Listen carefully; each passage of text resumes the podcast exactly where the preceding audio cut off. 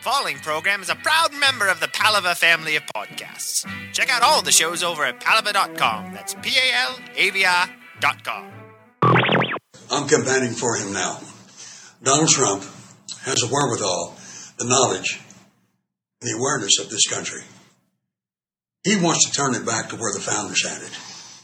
We have administration now, which I do respect the sitting president, but it's a mess. Government takeover of middle class America. Government takeover with Obamacare. You don't take Obamacare, you get fined 25 grand. Where does that go? That goes to government. Keep spending. They want to spend more. They want to spend more. Not worrying about the deficit of the budget. Donald Trump will turn that around. And I'm campaigning for him now, and I will continue to campaign for him. And that's the truth. And it's a good thing. And the word Trump, T R U M P, I created a Buseyism for his last name. T R U M P stands for taking redirection, understanding massive power. Commence primary ignition. One day, somebody's going to have to make a stand. One day, somebody's going to have to say,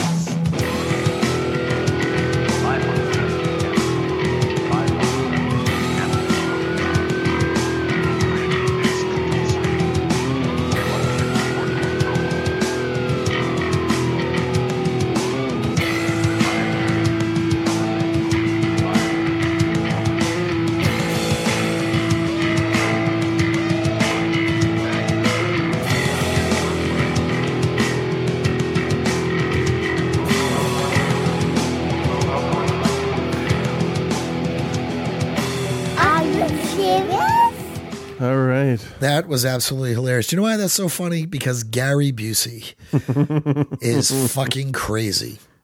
Okay. Yeah, he was just spoiler alert. He was just kicked off of uh, Celebrity Apprentice, I guess. Oh, really? Yeah, now he's out campaigning for Trump. Who? It's crazy. Well, who, who who's next? All right, uh, Secretary of State Charlie Sheen, Oh my God! Ugh. Health and Human Services, because he needs lots of antibiotics. Yeah, that's just that's fucking crazy. I don't get it. I, I don't. I don't. I. I. I just. How many times, if Gary Busey is a big spokesman for, for Donald Trump, Yeah. how many times during this campaign are we going to hear, I crashed my head. I cra- cracked that helmet. I crashed my head. Donald Trump. See, see Point Break out now out on on Blu-ray. Oh my God. It's just getting to be funnier and funnier. All right. So if Gary Busey is the spokesman for Donald Trump, Yeah. let's go through this. Who would be the spokesperson for Mitt Romney? Um, you know who would be that blonde haired like kid from who's a douchebag in all those 80 movies? I don't even know the actor's name, but he's like an asshole in every movie Yeah. he's in. He's in like Karate Kid, Yeah, and you know, he's the the elite. kid. Yeah, exactly. And it doesn't even have to be a specific actor, right? It's just that role. exactly, yeah, right. Okay. it would Um, be it would be douchey preppy guy from 1983. yeah. Yeah. What would he wear? Different color sweaters tied around his neck He for the would. different events. He would, and Yeah. the collar, of course, would be would be up. popped. Yes, Yes, I believe "popped" is the term the kids Yes. are using Well, these days. uh, fuck the kids. What about um, Michele Bachmann? Who would be I her spokesperson? I don't pay attention enough for her. You, you can take that one. Hmm. I would I would have to guess the first thing that popped in my head would be Gene Wilder as Willy Wonka. Okay. I don't know why. I love the suspense. I, really hope it don't. lasts. Can you see? Gee, then you can see him in a debate. You Uh. Should open your mouth a little wider when you speak. ah, boy. Um, you think Glenn Beck's gonna run? Who knows? Well, he's getting he's he's leaving. I don't know if he can get Gary Busey. Oh, geez, yeah, they could run together. I could definitely see that. Glenn Beck would have Charlie Sheen. He could. He definitely could. Wow. Because really, there's a guy who who they have so much in common. All right, Charlie likes doing a lot of drugs. Okay, and eating out women. All right, and Glenn Beck likes to eat out. Oh, yeah, that's true. Oh boy, And I think that he ah. would eat a human if placed in front of him and which prepared. which properly. one? Either, Oh, right? Oh, Glenn Beck. Oh, okay. Charlie Sheen's not crazy. I guess the volcano cum shot of truth or whatever the fuck his show is. Um, it was in Boston last week. Tickets were like, I don't know, like four dollars. Yeah, I think they were giving them out when you donated blood. exactly. Yeah. Well, because when you donate blood and then you do a whole bunch of, you drink a whole bunch of alcohol and do a whole shitload of blow, then you have less blood. So Yes, it affects you a lot better. So. So yeah, I just and I guess he didn't blow his head off. That's what I'm waiting for. I'm On waiting for him to commit suicide on stage. Yeah. Well, if that happens, get to YouTube fast because that shit'll be pulled like a Oh, God, motherfucker yeah. right off of there. Yeah. It'll be like all those Hitler things from uh, from Downfall where they just redub it and, uh, and all different Oh, stuff, yeah. and they take him down, and then there's a one up that Hitler complaining about being taken off of YouTube. Right. Uh, I think the smartest person, the smartest thing that a person could do would be to get um, JWoww and Snooki from uh, the Jersey Shore, and I think Palin could have them as her spokespeople. The folks from Jersey Shore. Yes. Yes. Because they are the least elitist on the East Coast. I'd like to see them as de-elitist, but whatever. Just- oh God, I just We should we should make a list of the people that revulse us the most. um God, that's long. Not right now, but we could do like our top ten people that really just make our skin crawl. All right. Who would um who would we have representing Obama? I like to think of Grizz and dot com from Thirty Rock. I could I could do that. That'd be all right. But if we're going for crazy people, Tracy Jordan. Oh yeah. Hands down. Not Tracy Morgan. Tracy Jordan. I'll do my best to imitate all his best Obama mannerisms, Obamamisms, Obamamisms. Obanarisms. Ah, Which is a nice segue in the Did you see 30 Rock last week? I know I did. They found Tracy. Oh yeah. And that was so Yeah. funny. It, it at first before I mean it was there was a quick reveal where where they found him where he was and then there was the quick discussion of how no one ever found him. And at first I'm like, "Oh, that's kind of Oh yeah, that makes sense." That was my whole thought process. she's always at work. it. Yeah. Yeah. But it, she did get the apartment upstairs though. Yeah, exactly. So that was nice. But I just one of my favorite lines in that whole thing was um the uh, the thing with the Pizza Academy in New York. Oh, I'm a New York Pizza Academy man myself. on the test. what sorority did you pledge? There are no, no. sororities. well, fraternities because Kenneth is a boy. Well, that's yet to be determined. Him and his mountain folk parents. Oh God, that was it was really really good. But I got to tell you, Yeah. the show that knocked it out of the park for me Hmm. was um, Modern Family, Oh, the music one. the music one. Yeah, that One- was that was good. there were two things in that. For one thing, you know that writing that it was oh they wrote that show backwards. Oh, they had to. because it was like okay, this is the sight gag that we want to use. Yeah. let's build a story around it. We Yeah. love the f word. Yeah, there was there was nothing funny about that whole episode except for the car gag. Yeah, It, it was there wasn't your typical. Thing. It was all kind of kind of angsty and and just against everybody Yeah. for most of the episode, which I thought was so totally different than everything they've done. Even Phil was like panicking. Oh god, that was it was and the um when Cam and Mitch. Mitch are, I remember are- this I know, time. are talking about um you know how the kids, you know, he's introducing how Cam is introducing the kids to the classics. Yeah. And there's that line, you know, it's just like I'm introducing them to, you know, Gershwin and Sondheim. And these kids are never ever gonna stop talking about how I've Sondheimized them. it's just like I wouldn't quite put it that way, but He had another line. I, I forget what it was. I should have. Oh, you know, I know, I know one I exactly what pulled. it was. It was, you know, why are you always, why are you always raining on my dreams? I, I have these dreams, and you throw a wet blanket over it, and all I'm left with are wet dreams. I know I heard it the minute I said it. I like you know? that he just says it immediately. And you know what was, what was funny? Though? he doesn't let the joke hang. exactly. Yeah. Well, which was great because nobody, you can't really say that without it because then that turns into a laugh track kind of thing, Yes. right? Yes. Oh, But that's how normal conversations go. right. It, like- it would go. Yes, I know what I said. Oh, how was the how was the the the marathon? Oh, it was long and hard. I I know. know, it. know, I know, yeah. yeah. So, but another another show that did something similar to that was in that Thirty Rock episode Hmm. when Tracy is talking about the mustards. Do you have that mustard that I like? It's the one in the red bottle that says ketchup. Oh, I hear it now. That's on me. But he does it in his. Oh, I hear it now. That one's on me. but he talks to her in her sleep. Yes. So creepy. I sleep here. I know. I've watched you. I watched. I watched those episodes. I watched Thirty Rock twice, back to Yeah? back. Yeah, because it's so fast and it's just so Yeah. like the thing is just like okay, we're getting takeout from Hooters.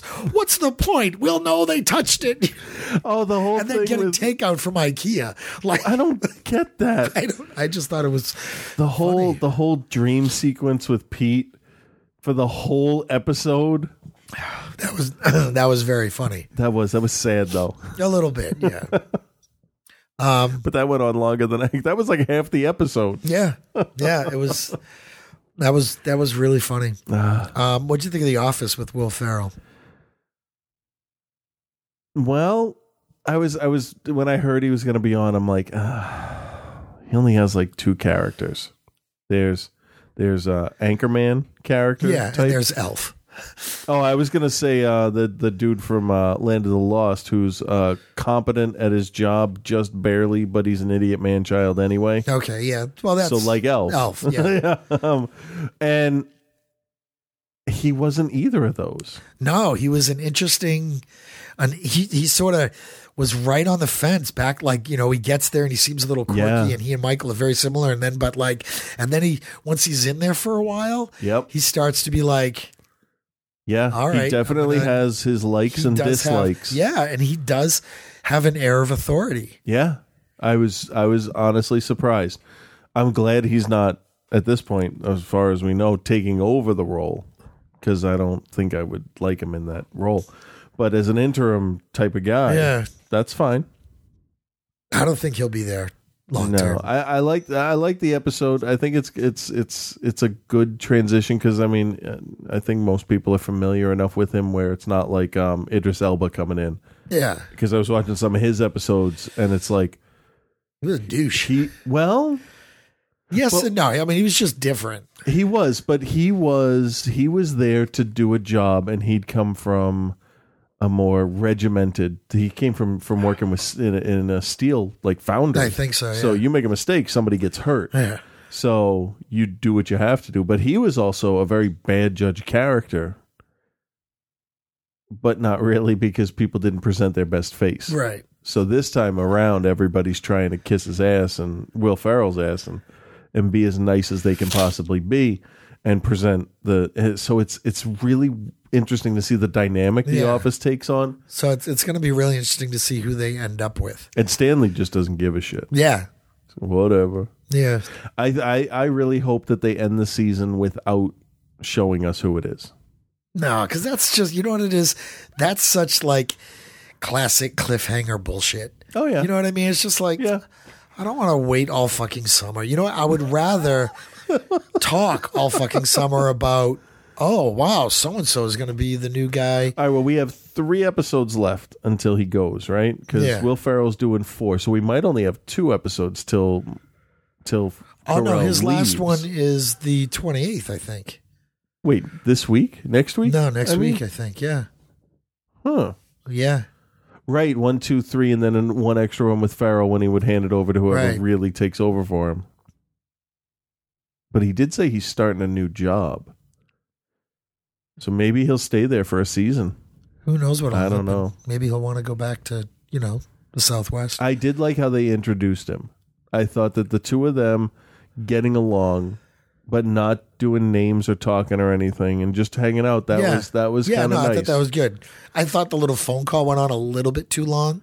A little bit too long. It- but they were way too close in proximity for them to not get it the minute somebody's cell phone rings.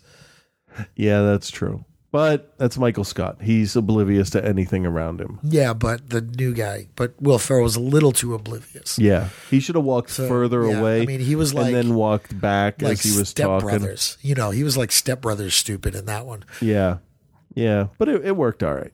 I'm burying you. So I don't know. I'd like to see Ricky Gervais come in. Of course, that would be funny. Yeah, that would be fun, but then there's like all the comparisons between the two. But there were already, so why Yeah. not bring them back? I don't know. That could be interesting. I mean, yeah, you can't have Kathy Bates in there. You can't really promote anybody because then you still have the same cast. Right. You got to have a. You got to bring a leader in. Yeah. I don't know. I don't The know. the We'll see. show always kind of surprises me. Yeah, it's done a decent job with stuff. Yeah, the the pregnancy, the promotions, um, the proposal. The proposal. was beautiful. yeah, Really, really well it was done. just like okay, Oh. there it is. There was there no big lead up or Yeah. anything, and the Speaking wedding, the su- wedding episodes. Speaking of surprises and no big lead up, Hmm. Parks and Recreation, What happened there? they got married. Oh yeah, yeah. Well, Fucking awesome. that doesn't surprise me honestly. It doesn't surprise me. But you know what's great about it? Usually, close to the end of the season, they're usually like sitcom weddings are a thing. Oh, yeah. You know what I mean? Yeah. And this was just like out of nowhere. Nobody saw this coming. No. It was fucking beautiful. No, that was good.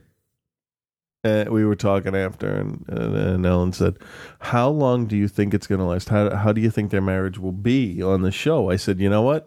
It's going to go one of two ways. She's either going to run off to Venezuela, or it's going to be the best marriage that you've seen on TV." I think I think that it will be sort of the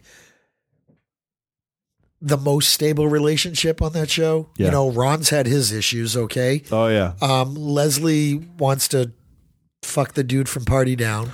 But she's working closer to it. Yeah, she's exactly. actually starting a know? relationship. And Tom and- had his issues, Right. And and what's her name? Anne is out there dating, trying to, you know, deal with that. Oh, so she's so bad at it. but I think it's it's and you know what though? I think that that's a little disingenuous Hmm. for her uh, to be that bad at it. yeah, she was extraordinarily terrible. Really. Like really bad. Like I could see Leslie being like that. Oh yeah. Okay. Yeah, she just couldn't say the right thing. Right. So Yeah. I just anyway.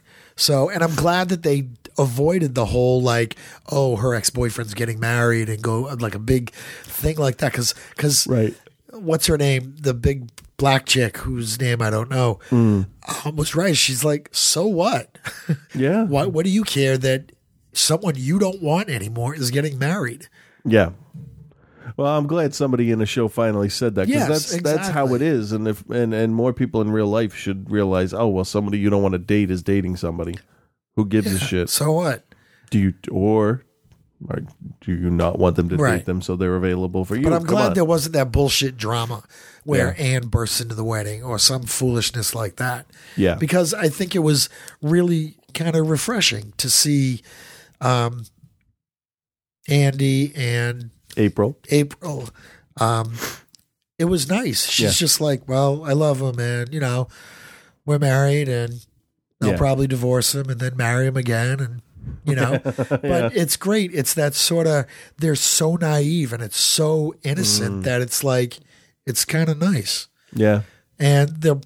You know they'll be kind of tumultuous and everything, Yeah. but I think that that underlying, you know, fondness for each other is hmm. is going to be the thing that you know that'll be a successful TV marriage. There are there are parts of their personalities that are exactly the same, but on the surface, sh- they are complete opposites.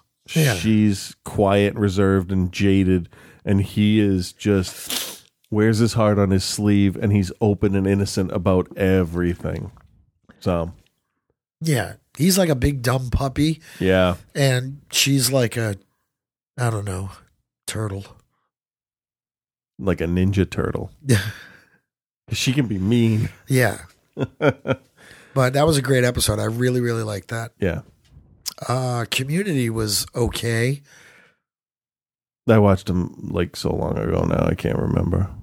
Community was where um, they're all in their electives, and it was with uh, Pierce and the Chinese lady. Oh yeah, It was his um birthday. Did it start? It started with a birthday, didn't it? No. What am I thinking of? I just watched. Oh, I watched a birthday episode the other day.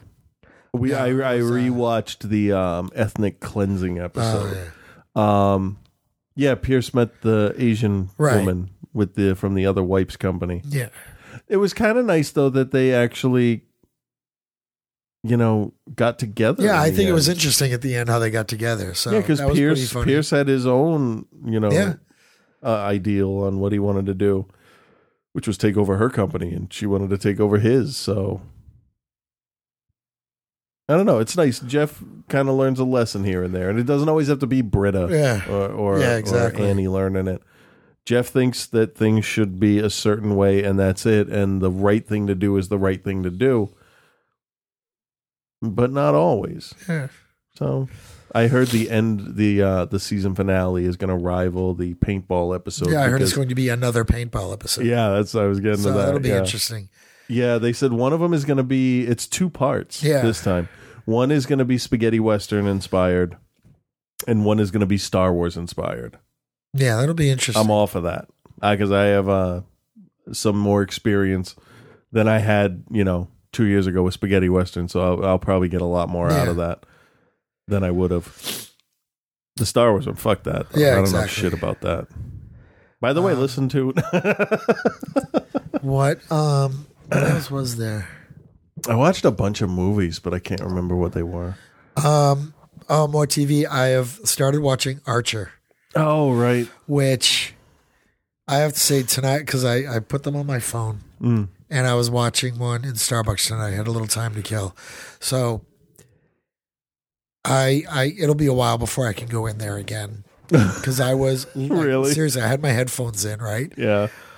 like un- unashamedly just laughing my fucking head off. I think it's the second episode of season one where he and I hit the microphone with my iced tea jug. Where he and this dude that he's training to be a spy Oh yeah, kill a hooker. yeah. They all, everybody always ends up killing a hooker. We're never Oh my going God. anywhere aside from Chinese food because we'll end up killing a hooker. oh god, it was so so fun. It's a funny funny show. Yeah, And I really sometimes I don't like it when people Oh, you're gonna see this is so funny. that's when I, I won't. I won't watch it. It's when people say it's your kind of humor. Uh, don't. Ah, don't then do it's that. not. Don't Not. do that. I started watching Archer just all on my own. I hadn't seen anybody tweeting about it. I, I don't know if it's in between seasons right now or whatever. I have no idea. I know that there's season two episodes you can get out there somewhere. Okay. But I just, I just, I, I had watched uh, Jason X, and I'm like, uh, whatever. I'll try this. It's about, ex- it's pretty much exactly what I thought it was going to be. It's like, um, it's like an Adult Swim show, Yeah, um, just on a different channel. yeah. It's funnier than I thought it would be. Yeah, yeah. I mean, it it kind of skewers the whole James Bond thing, but Yeah, not. So but it's much. a it's got a, lot more. It's to a it. workplace comedy kind of thing, and Yeah. they just happen to be spies. Yeah, So, but it is. It's it's really funny. Yeah. I was surprised. I, I need to get back into it. I watched like four episodes and then ran out of time to watch stuff. So There was not a new um, Big, Big Bang, Bang, no. last week. I heard a rumor that Sheldon is going to need a new roommate. Yeah, I saw that in Entertainment Weekly. Yeah. Apparently, I still get Entertainment Weekly. I don't know. Because Leonard's going to move in with, With Priya. The only reason they're going to do that is so that when Leonard comes back, we can have a whole new roommate agreement episode. That because be that's where. Sheldon shines. Yeah, that would that would be great. The I'd be fine with that. negotiation of a of a roommate agreement. Yeah, I would because say- now what eight nine years on in the in the Yeah, show timeline, there's Leonard- a lot more he could he could push for. Um, what else did I see recently? I watched Terminator Salvation last Oh, night. by the way, um, about two hours ago, Judgment Day started. Oh yeah, yeah, I, knew that. Yeah, we're still alive, so fuck you, Terminators. All of you that can hear us. Exactly. I was driving out of Boston at about you know eight o'clock, so if anything was going to happen, I would have noticed. Yeah. So, um, yeah, it was okay. It was a decent little action movie. I Which which one are you talking about? The latest one. Oh, yeah, Salvation yeah, with. Christian Bale. Yeah, it was all right. So, yeah, it was you know, right. Christian Batman. You mean? Yeah. As opposed to Mormon Batman. Right. Terrible. Uh, I I liked it. I, I really actually got a thrill out of the the spoiler alert blah, Yeah. the uh the Schwarzenegger Terminators at the Yeah, end. I, I like that. Terminators aren't really the the you know be all end all of killer robots. I'll but tell still, you though, I wonder how much Schwarzenegger got paid. Because I know they didn't do it; they just took his face, right? But and they and they had some that. of the guy's body, I guess, which is impressive. right? And they got to pay him for that. Yeah. Well, you know what? Whatever he did in that Terminator movie is better than this Governor bullshit That's that the he's thing; doing. he didn't do anything. He wasn't there. no, they pay for likeness. Yeah, exactly. So- So, he sat at home and got Yeah. a check, motherfucker. No, didn't he record one line? Didn't it? Did it say anything? No, he didn't. I don't. I don't remember. I saw it in the theater, so I don't remember. But I, I it was all right. Yeah, it was pretty good. Yeah, Mm, whatever. Yeah. uh, what else did I watch recently? I watched a bunch of kids movies. Oh, what'd you see? I've watched um, Sleeping Beauty. Mm-hmm. Uh, we went through a progression of Disney princesses. Yeah.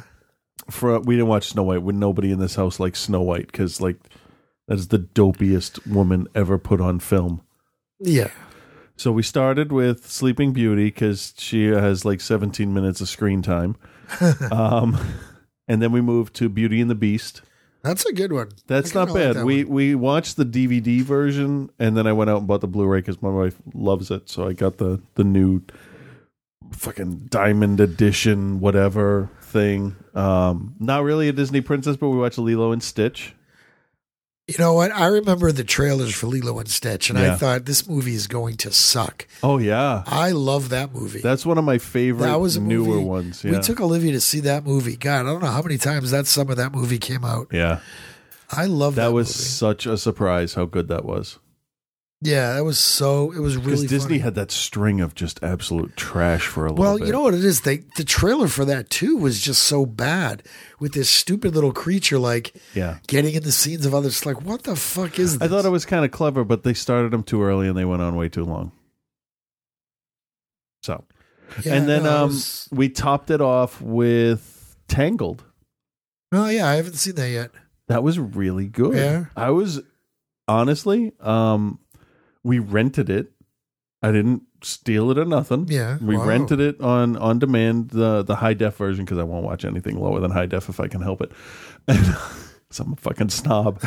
and um, when it was over, I'm like, that was that was actually pretty good. I was very, I laughed about you know a bunch of times and stuff, and then I went out and bought it for her the next day, and then we watched it again The girls like it. They weren't really in a great mood to watch it. They didn't take their nap, so they were kind of crazy off the wall. But what they watched, they liked. So, but it's. The, I read why they they changed the name from Rapunzel to Tangled so they could attract more boys, and they focused a little bit more on the the the prince who's not Yeah. really a prince. This is. If I remember right, this is one of the first movies where the guy that's with her has no like royal i mean it's uh, there's aladdin but doesn't he have like some royal pedigree behind him? Yeah. Well the princess does all the work in this one. Yeah. um he the guy's just kind of along for the ride. Um get her she wants to go and see um these lights that float up on on her birthday. It's a reasonable request. yeah, they they kind of they kind of play around with the whole Rapunzel thing. Um, the story goes that a drop of sunlight fell and it, a flower bloomed, and that flower can heal the sick or stop you from aging. So Don't this, tell me too much. I haven't seen it. this is the very beginning. So the very the one woman uh, keeps it for herself, and she stays young, and then the mother, and this is the first time I've seen somebody pregnant, like delivering, like side shot, people blocking, but you can see the bulge. She's laying down, she's yelling. Um, she gets re- the mother, the queen gets really, really sick when she's delivering, so they f- set out to find the flower, and they make a thing like tea out of it, like they ruin, destroy Yeah. the flower, and she drinks it, and the woman who was using the the flower to stay young steals the baby because the baby's hair has Right. that sunlight in it. So she tries to cut a little bit. And I thought this was very clever. She tries to cut a little bit, and the part that she cuts turns brown because she has blonde hair. And what she has in her hand turns brown. It has to be attached to her. All right, don't tell me anymore. So that's the setup. That's the very beginning. That's why she's in the tower. And uh, it's the parents that let a light go. And then the rest of the kingdom lets the lights go. So, I don't want to know anymore. no, that's just that's I don't that's wanna all in the very That's beginning. More than I knew. So it was it was funnier than I expected. Yeah, A I lot- heard it was, I was awesome. a I heard lot the music funnier. was really good too. It was you know how Disney stuff it's like okay, it's a movie musical. I'm going to sing a song about like what's going on Yeah. or how I feel. Some of these songs actually were exposition. Some of them actually moved the story along. No, that's always good. And it felt Ellen compared it to uh, Into the Woods. Um Okay.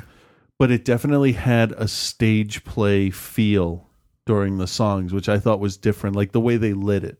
There's actual like almost use of spotlights at times. So I was I was kind of impressed for a kids movie for a Disney movie that I'm not really fond of a whole bunch of kids Yeah. of Disney movies, but I had I didn't care about it at all. She wanted to watch it, and I'm like, all right, whatever, that's fine. We're watching District Nine later then. Um, We took um but it was yeah a nice surprise. we took Lily and her friends to see uh Rio Okay, the other day. Yesterday actually. really fun. was it? I mean, it wasn't awesome. what is it about? Uh there is a blue macaw that gets taken from um Brazil, Okay, ends up in Minnesota, oh. right? As as like a, a baby, never learns to fly.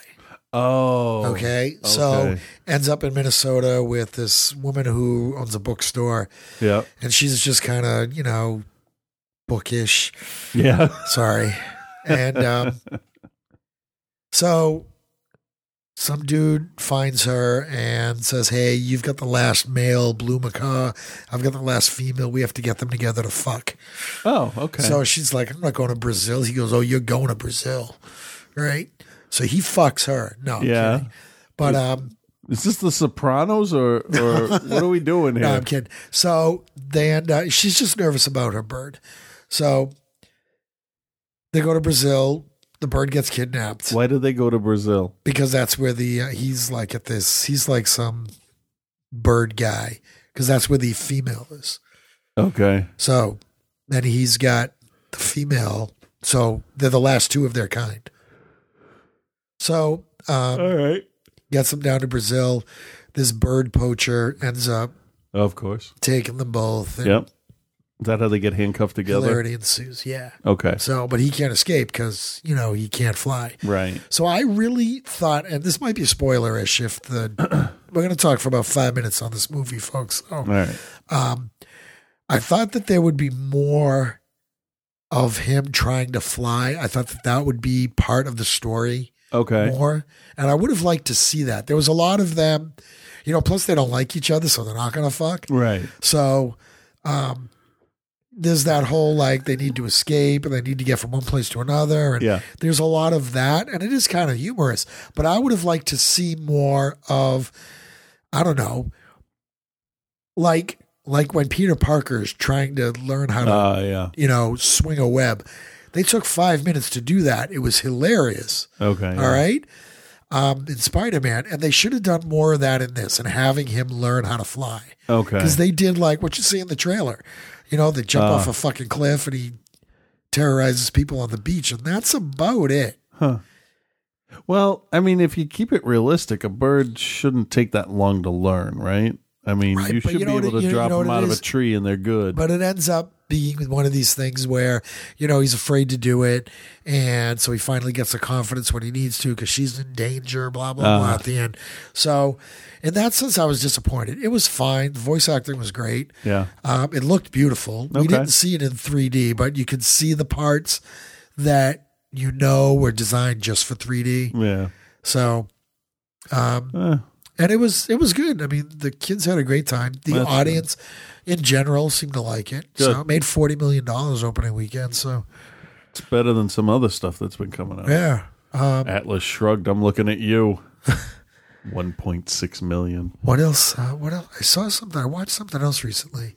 I saw Greenberg. Did I tell you that? No, that doesn't look interesting at all. Ben Stiller. It was actually quite good. it was really good. Ben Stiller in a dramatic role. It was really good. I enjoyed it. Okay. Can't argue that. What else did I watch? I feel like I've watched something else. I don't know. I watched Oceans 11 and 12 back to back. Wow. So you watched 23 Yeah. with Jim Carrey then. I don't know. Well, let's do a break. We'll see what else you can think up. All right.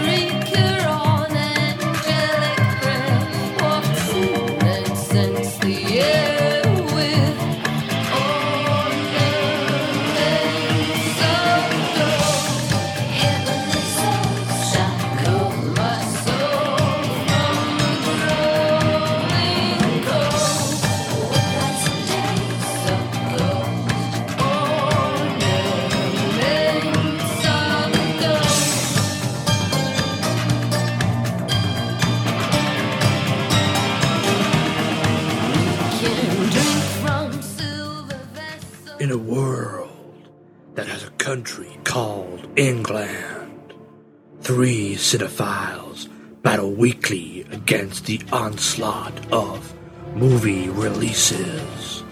They review, dissect, and discuss until each is defeated. Jordan is the host. Ian is the sweary one, and Noel is the grandpa.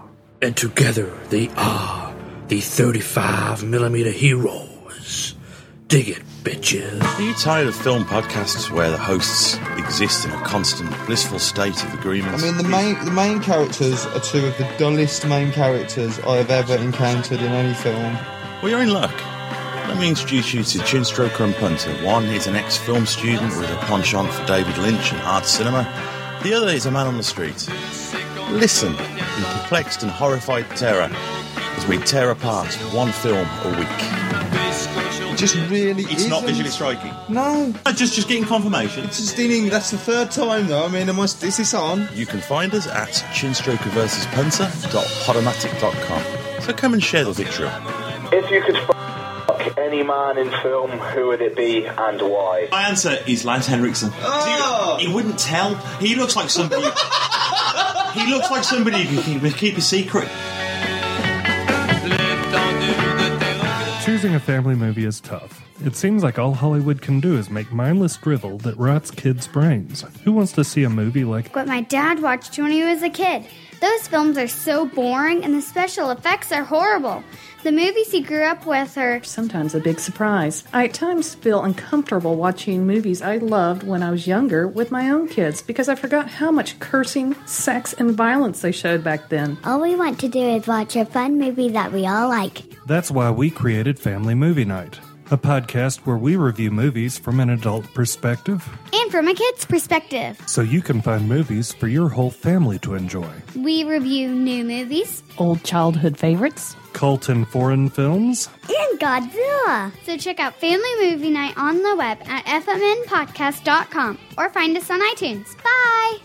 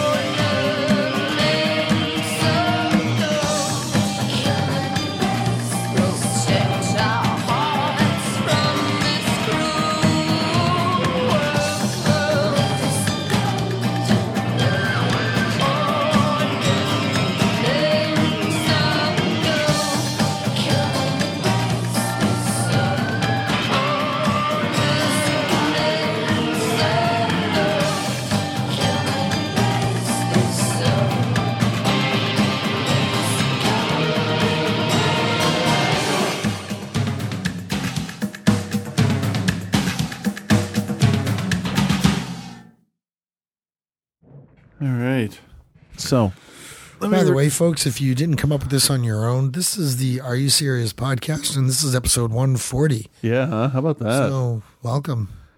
So I, I found I found a couple things. I wanted to read this one thing. I thought it was pretty funny. Start with a cage containing five monkeys. Inside that cage, hang a banana on a string and place a set of stairs under it. Before long, a monkey will go to the stairs and start to climb toward the banana. As soon as he touches the stairs, spray all the other monkeys with cold water. After a while, another monkey makes an attempt with the same result. All the other monkeys are sprayed with cold water. Pretty soon, when another monkey tries to climb the stairs, the other monkeys will try to prevent it. now, put away the cold water, remove one monkey from the cage, and replace it with a new one. The new monkey sees the banana and wants to climb the stairs. To his surprise and horror, as I laugh at that, all the other monkeys attack him. I'm I'm assuming as the monkey goes, dude, what the fuck?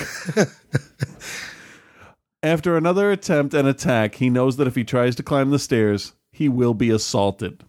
Next, remove another of the original five monkeys and replace it with a new one. The newcomer goes to the stairs and is attacked. The previous newcomer takes part in the punishment with enthusiasm. Likewise, place a third original monkey with the new one, and then a fourth, then a fifth. Every time the newest monkey tries the stairs, he is attacked. Most of the monkeys that are beating him have no idea why they're not permitted to climb the stairs or why they are participating in the beating of the newest monkey. After replacing all the original monkeys, none of the remaining monkeys have ever been sprayed with cold water. Nevertheless, no monkey ever again approaches the stairs to try for the banana. Why not? Because as far as they know, that's the way it's always been done around here. and that, my friends, is how company policies are made. Pretty funny. Yeah, that's, uh, that's funny. Ah, so let's call up the mighty internets. See what we got going on here. Um, got this from Scott. This is a text from a teacher to students. Ooh. Class, I have already had several students email me today and ask for tomorrow's lecture notes because they will be too sick to attend class. Due to the high number of students that are feigning illness to play Portal 2, there will be no class tomorrow. awesome. Uh, he also sent me a thing um, 10 charts about sex. Um, and they're, I didn't read them all. But here's one where the words are larger than other words. So this one might actually work a little bit better. Um, a profile on women and men and their likes and dislikes, like what they do, and whether or not they like rough sex or gentle sex. Okay. So you want some of the words that associate with women who like rough sex? No, the phone numbers of women who like rough sex. Well, I don't have that information. Fuck the internet. It's useless. okay. Um so should we move on? I don't know what to do with that. no, go ahead. Um, let's see. Piercings, undergrad, bored, nerdy, obsessed, grammar, internet, dork, smoke. For gentle sex, we have reserved, sincere, gardening, church, old fashioned, dining, England. I don't know. Crafts, boating is really, really tiny. For men that like rough sex, we have punk, ridiculous, cynical, tattoo, graduating, bored, atheist, lame, angry, asshole, poetry, eccentric, comics, and dirty. Interesting, huh? Oh, and religion was part of the uh, rough sex with girls. But church was gentle. Weird. So men that like gentle sex um, are beneath my notice. So we're not even going to read that. No. Um, challenges, Christian, smiling, sincere, yard, affectionate, missing, faithful, limited, boating. I, I I'm starting to see uh, some I'm on a boat. I'm on a boat and I'm gently fucking someone. Parks, communication, evening, television, and regularly. That's weird. Yeah. portion of people who prefer rough sex. This is interesting because it starts at at roughly uh, eight to fifteen percent. Uh, Eight percent for men at age 18, 15 percent for women at eighteen. For women, it peaks at tw- like what are we looking at? Sixteen percent at age twenty, and then there's a nice slow, steady curve. But men continues to go up to fifty percent by the time they reach age sixty. so Grandpa likes to smack a bitch. yeah.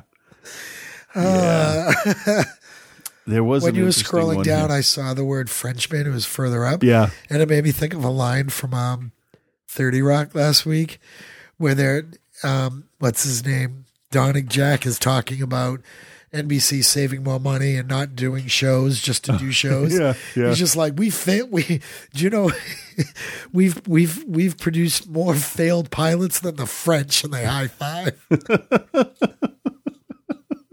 That's terrible. Uh, okay, by religion, people who claim they've never masturbated. Okay, Agnostic, five percent for men, roughly, roughly, um, you know, seven percent for for women. are the women the red? Yes. because I can't see the words from here. Yes. Okay. Um, women rank higher in every category for people who claim they've never masturbated. Uh, the highest percentage at 21% is Jewish. Muslim and Hindu are about the same at about 17, 18%. Buddhist is about 12 and then Yeah, but all those those those Muslim women who said they do are now dead. Well, that's true. It is were- they always were zero percent. They were they were killed. Well, there should be a thing. How many of them are left after this survey? yeah, yeah. Um, at about seven percent, we have agnostic, atheist, and Christian. They're all pretty much even. And atheist and Christian men actually have the same percentage of um, claim that they never masturbate. Interesting, but no percentage for men goes above ten percent. Atheist men just have nothing to yell when they're blowing their load. You just why do you have to yell words? That's something I never understood. Just yell, look out! Avert your gaze. That's that's Uh. looking gaze. Okay.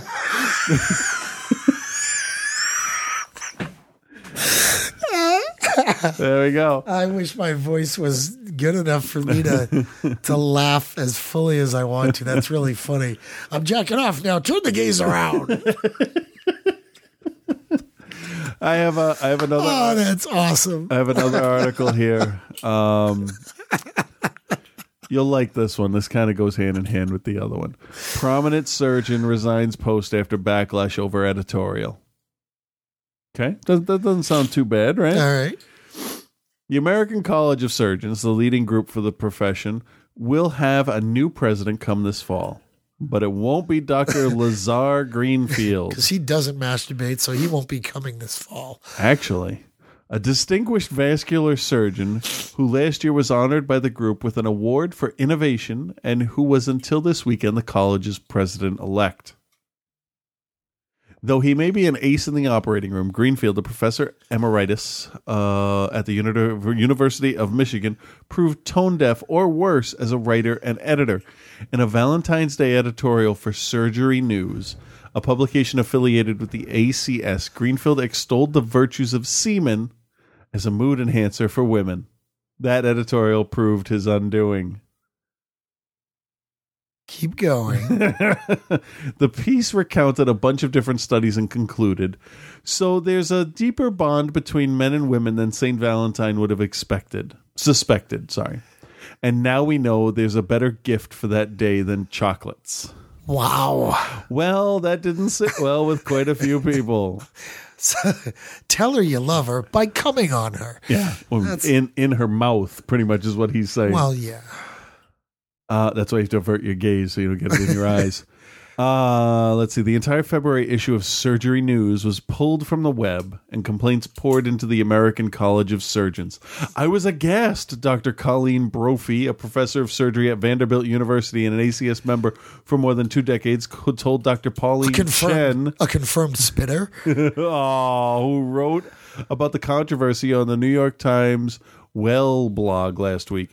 Brophy resigned from the group to protest how it mishandled things. Oh wait, wait, hold on. She resigned from a blog, from a chat room. I'm leaving. no, Shut no. up. Uh, let's see. Uh, the blog retraction watch, the blog retraction watch, that's what it's called, has been all over the case. and you can read the full text of the editorial there. Pretty quickly, Lazar lost his job as editor of Surgery News because of the editorial. And as Reta- Retraction Watch reported, Lazar has now been replaced as president elect of ACS by Dr. Patricia Jane Numann of Syracuse, New York. Another spitter. Lazar told the New York Times in a statement that he had apologized many times but ultimately resigned to put an end to the quote disruptive issue. Dude likes blowjobs. What's the problem? Seriously. Uh, I think it's funny that the section right under his story Yeah. is shots. Shots. Yes. As in NPR's health blog. Um, oh, that's funny. that is funny. Blowjobs are funny. Uh, so Ricky Gervais was on the Daily Show Cool. this week, um, and he, they the uh, the interview extended a little more. Do you want to hear some of the unedited stuff that wasn't there? There's an there's a visual um, piece that goes to this, but you we people can pretty much guess what it would be. So let's see if this works. You could do this in your sleep. You really could. We're back with Ricky Gervais. You're really good at this. Only if you edit it down and make me look good. No, no, no, no, no. We play it out. The thing, you're sharp as a tack. Tell me this Easter card that you've made. Um, you know I'm Jewish. Yeah. Is it like fuck you for killing him? Like what is it? What's the card? No. Well, let's show it. I've, I've, look, I've done a little essay for Easter. Look. Holy sh! What? What? What? First It's of all, it's Go Gervais back to that. When did with you his get one leg? with his arms out and his feet awesome. crossed, You look and he has like atheist a- a- written on a his chest. popsicle But he's got a microphone in his hand too. I know, it's, it's quite painful as well because I'm squashing some stuff to do that pose. See, When on the did you face start of it, working out like that? Well, on the face of it, that looks like a sort of artistic way of saying that Jesus was persecuted for his religious beliefs, and so am I as an atheist. But really, I just wanted to oh. show that I've been working out. That's good stuff. You know, I've, I've, I've always, I've always wanted a biblical body because they always look good, didn't they? They always had a tan. There was lots of sea, and they ate fish. They had a lot of fish. Well, not a lot of fish, but they made a little bit of fish go a long way. From what I've heard. You know why they look like. no so... fatty pork. No, fatty nothing. pork. And also, uh, uh, back in the biblical times, dysentery also helped. There was no, there was no, no fat people in the Bible. No. Well, if they were, they didn't mention it. But then again, they didn't mention the dinosaurs, and apparently they were around at the same time. So. Would you have done that? You know, you you've obviously been, been working A out. fundamentalist view of ancient history is rather like an episode of the Flintstones. Just dinosaurs. It's somewhat like that. It is somewhat like that. Sorry. It would have been nice if we had uh, uh, been around at the same time as the dinosaurs. Wouldn't it have been nice if we could use them for like household appliances? That'd be great. Pelicans mixing concrete and all that'd be great. Or playing, yeah. A, a They had the guy playing- that put his down. Be brilliant. Me and you in little furry pants, just. Just we're going, I'm going, I'm coming to you, I'm going, hey, there's a guy in the next cave, he's doing my head in. What can I do about this? I'll take care of him. He's done. He's done. He's done. He's done. I'll take care of him. Uh, do you now, as an atheist, what do you do around the holidays? Are you, are you actively against uh, peop other people practicing religion? Is No. it something? Do you go I- on I Easter egg hunts? You can practice it, but you know, just you know, uh, Until you get it right. It means nothing. No, no, no. Yeah, I, I, I celebrate Christmas. Christmas for me is you know. People say, oh, oh you, uh, you shouldn't even say the word Christmas because it's got Christ in it. I go, I say the word Thursday and it's got Thor in it.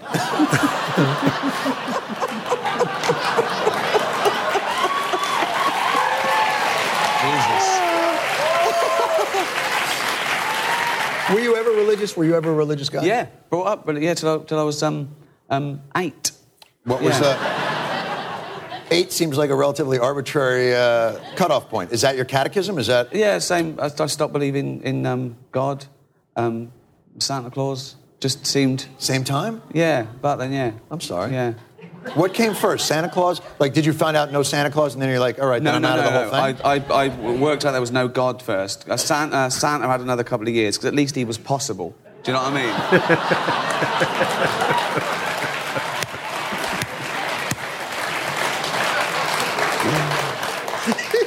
I'm off to England tomorrow. It's 44% atheist. So, Is that true? yeah. Sweden's 85% atheist. You're kidding. But it's fucking cold. they know there's no God. That's what God. Did. He buried him under the you ice. like the fucking snow, do you? Yeah. yeah. uh, talk. The show is on uh, Talking funny. HBO. Fridays. Friday. Uh, oh, God, Good Friday. Is it really?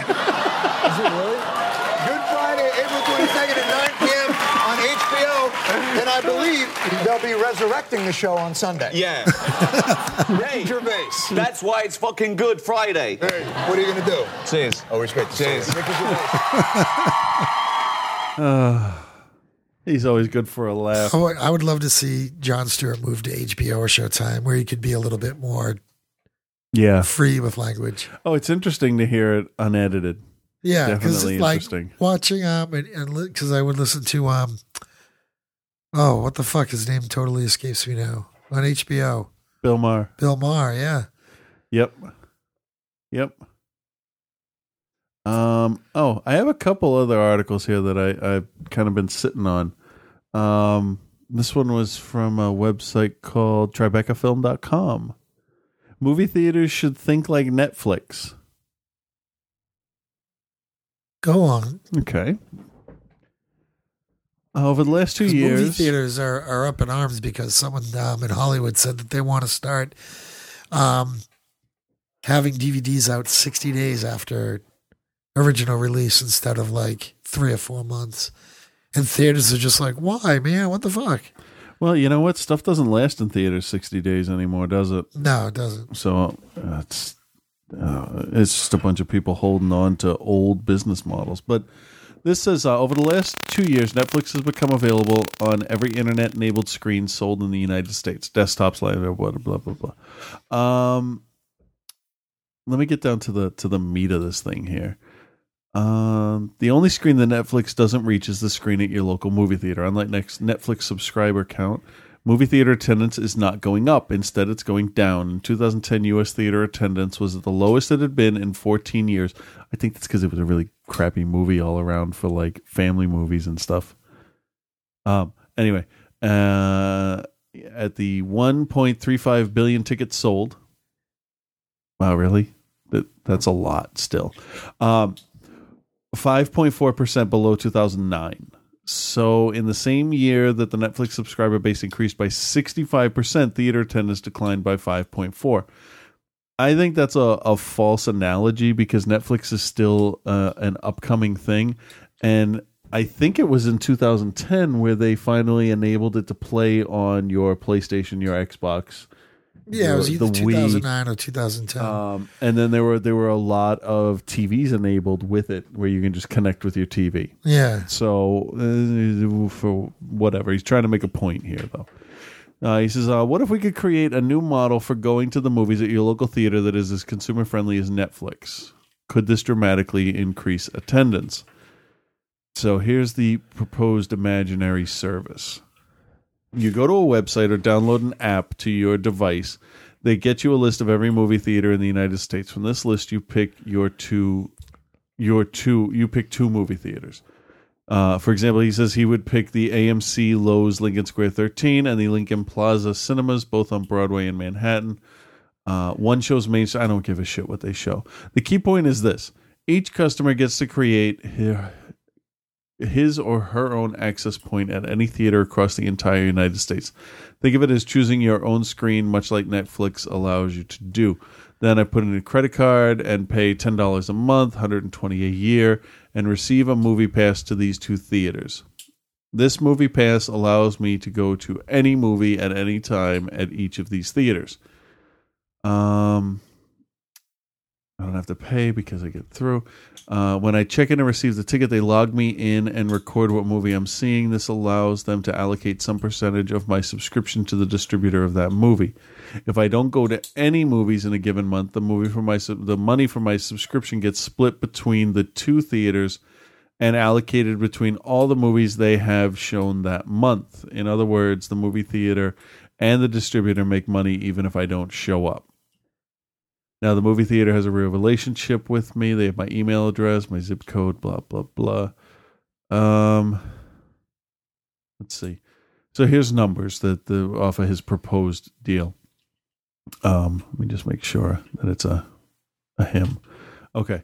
Um, if a million people subscribe per year, 120 million dollars annually flows back through the theaters into the movie industry.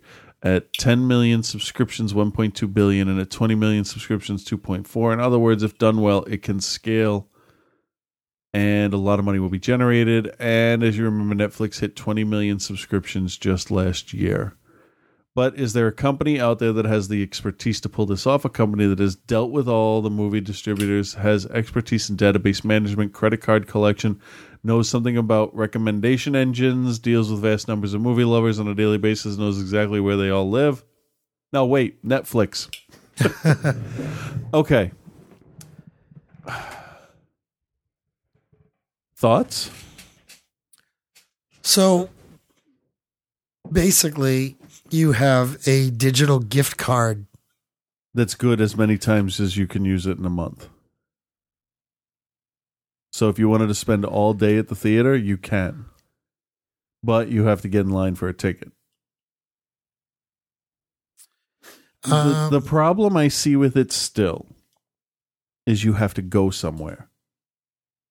Netflix, you don't have to go anywhere. But that's a. I mean, the thing is, there are some movies that you want to see in a theater. Oh yeah, Some oh right, yeah. So, but there's- that's that- that's, he's he's drawing a comparison to Netflix, and I'm saying Netflix allows me to sit at home and watch whatever I want in high def, not scratched, with nobody around. Right. This is so. This is taking the. I mean,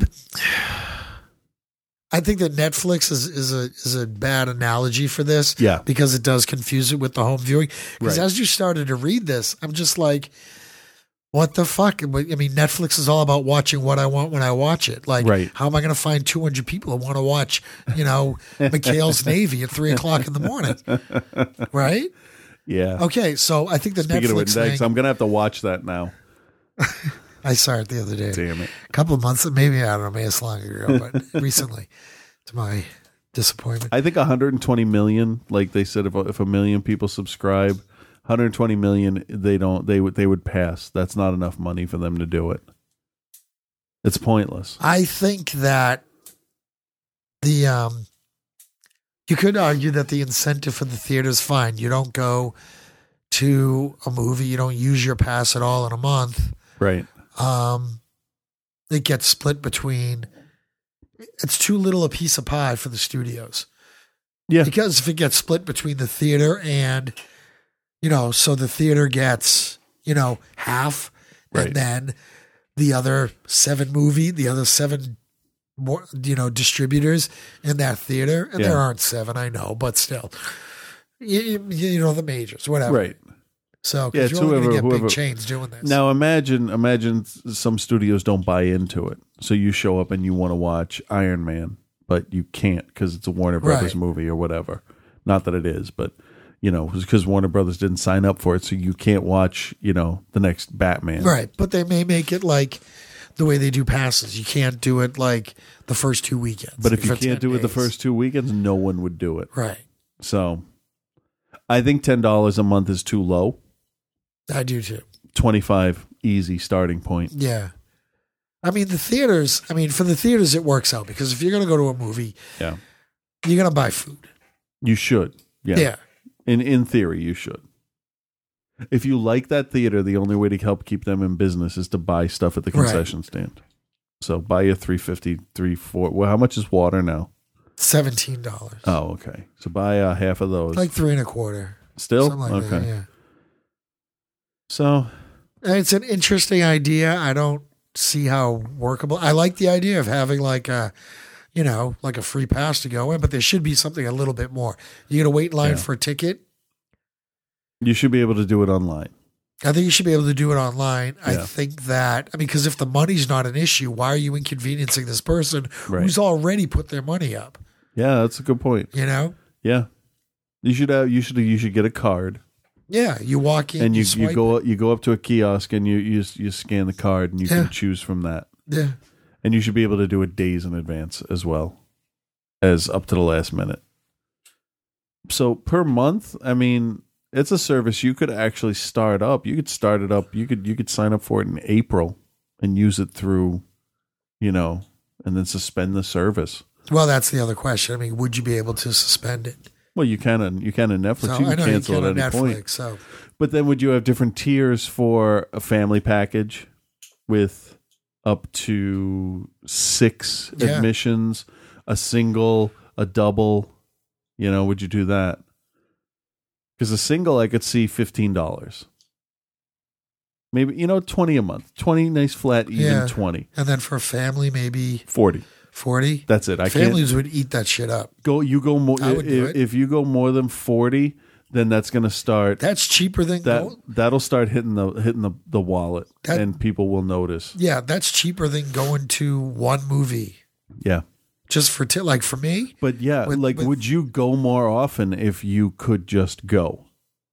I know when we I'm were bad- I'm when a we were when no when we were at Loews, you went a lot more because it was quote unquote free. So if it was already free, I know I would go a lot more. Probably, yeah. I definitely would. I've been to the theater maybe twice this year so far. Maybe. And I would I, and I would definitely go. Yeah, I'll more. admit I do. I do tend to wait now for passes and stuff Yep. because I get passes occasionally. So Yep. I have Um, become so incredibly patient to wait for a high def version of something. what do um, what do people comment? Are there Oh, comments? I don't even know if there were. Oh, uh, love this idea. Film is meant to be seen in theaters, and just ten dollars a month for all you can watch movies. That equals guilt free popcorn and candy. You know what equals guilt free popcorn and candy? Not fucking worrying about it. What? Why did? Uh, okay. Um. Let's see. There's plenty that can be done to get people into movies. Imagination, web-based technology. It, basically, this whole thing devolved into um, everybody knows how to fix the industry. So, I don't know. Nice idea, but the economics don't work unless people buy a lot of popcorn or the studios stop taking a share of theatrical and consider theatrical as pure marketing platform. Think about Blockbuster. It's a real it's the real estate overhead that brought it to its knees. Actually, that's not entirely true. It's the fact that they couldn't see Netflix for what it was even when they were even when Netflix went to them and said, "Hey, we want to be your online distributor." Yeah, Um, and they charged more per month. What might work better is theaters as a retail add on to another service. Uh, I don't know. I mean, theaters used to some theaters used to do like a frequent frequent flyer type thing where where you would you know get your get your card stamped, get a free movie. yeah. Nobody nobody does any of that anymore. The studios won't let people give away free movies.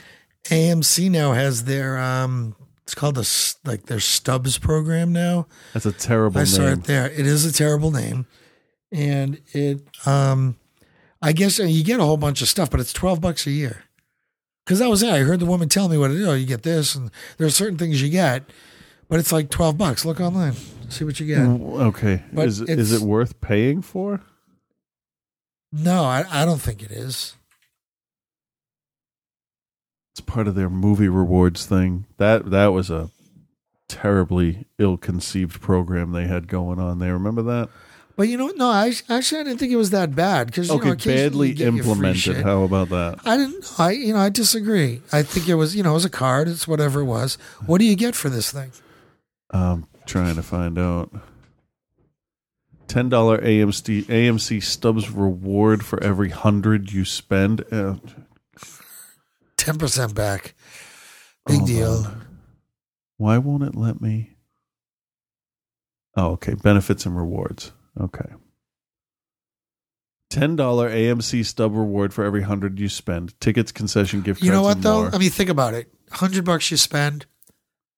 You know, between popcorn, I mean, like between food Yeah. and tickets. I mean, I got a family of, I mean, 15, six. yeah.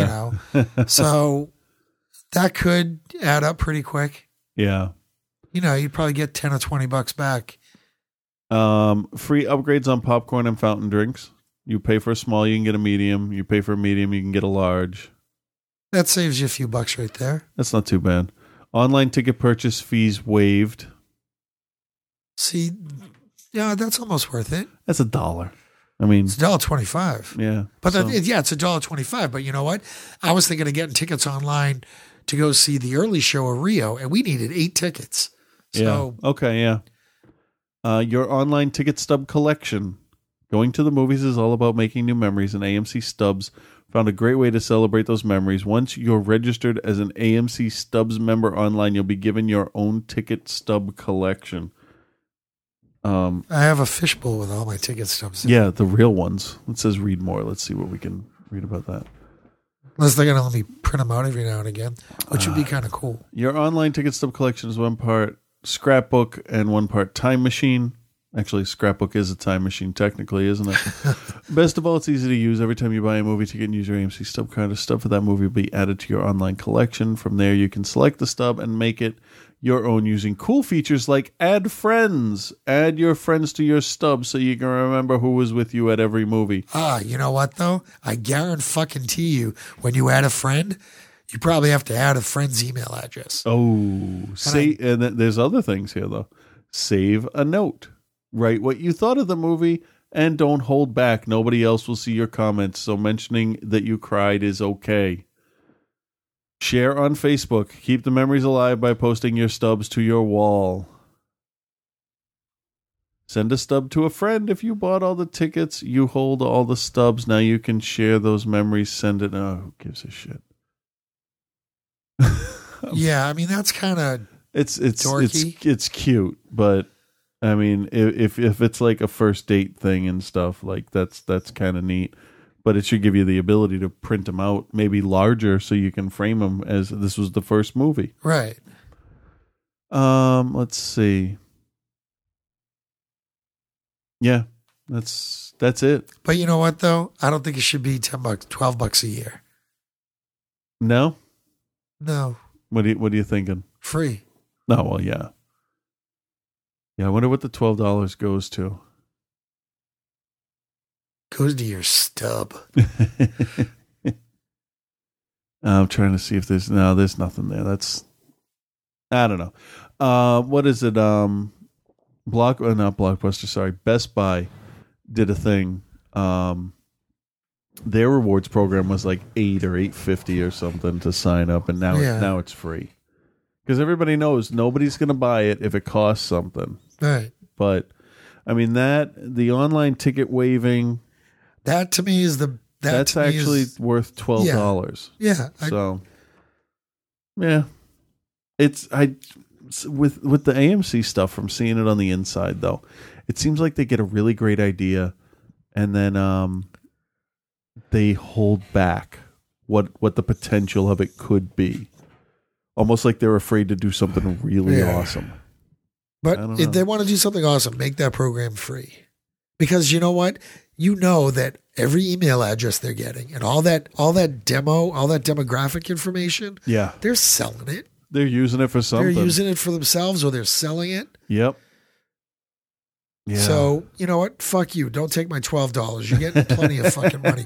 You're making more than twelve dollars off of me. So go fuck yourself. Yeah.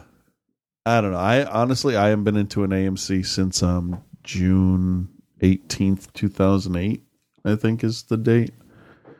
So, yeah. Oh wait, that's not true. I haven't been to that AMC. I did a couple press screenings at Boston Common, but that was about it. Yeah. So, um, Rush Limbaugh had said something stupid. Not Big surprise. Ah, here we go. Something that he said about uh, people like us. Um, I, I need the audio though. So what I'm going to do is I'm going to kick it over to a break, um, and then we'll do the. Uh, I'll find the audio for that while the break's going. How about that? All right.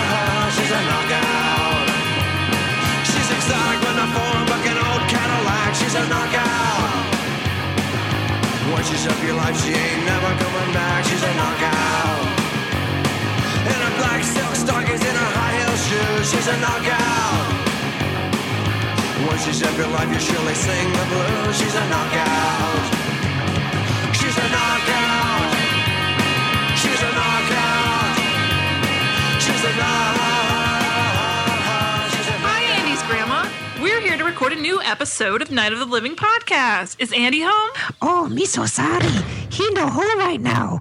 You follow me. Oh, Andy's room smells kind of weird. Yeah, really strange. He left his computer on over here, too. Hey, guys, why do you think Andy might have this mask of human skin? That's weird. Maybe you guys know why there's this machete in the corner.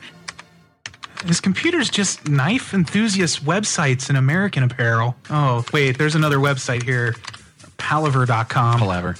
Okay, Palaver. Whatever. I think. Palaver. think. Yeah, he's definitely got the serial killer board up right under uh, Night of the Living podcast discussions.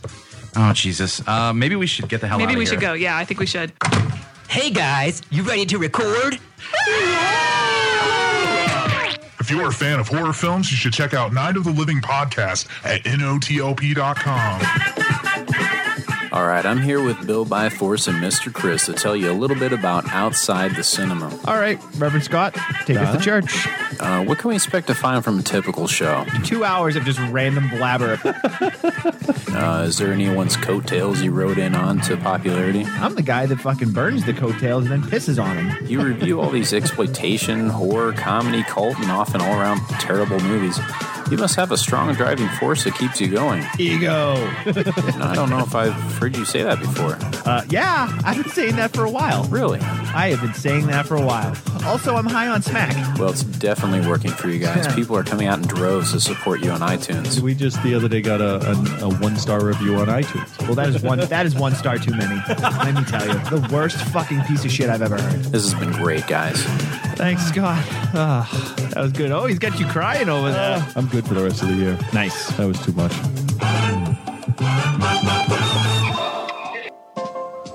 Hi, this is famous Hollywood producer Robert Evans. You know, I've made a lot of powerful enemies during my time in Hollywood. Like the time I pushed Steve McQueen in front of a moving car on the set of The Getaway because he was macking on my lady, Ali MacGraw. But I've made one great friend, a boffo friend, if you will, since I retired. It's called Show Show, and it's the best fucking movie podcast ever. It's even better than cocaine, which I would know a lot about. Visit Shosho at shosho.podomatic.com or search Shosho, all one word, in the iTunes store.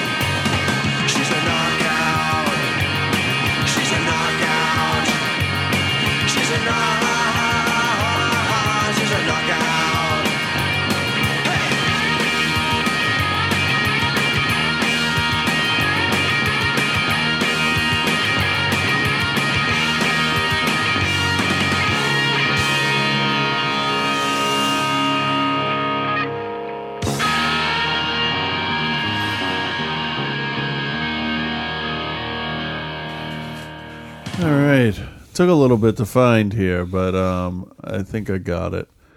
Um, and I lost it. oh, here we go.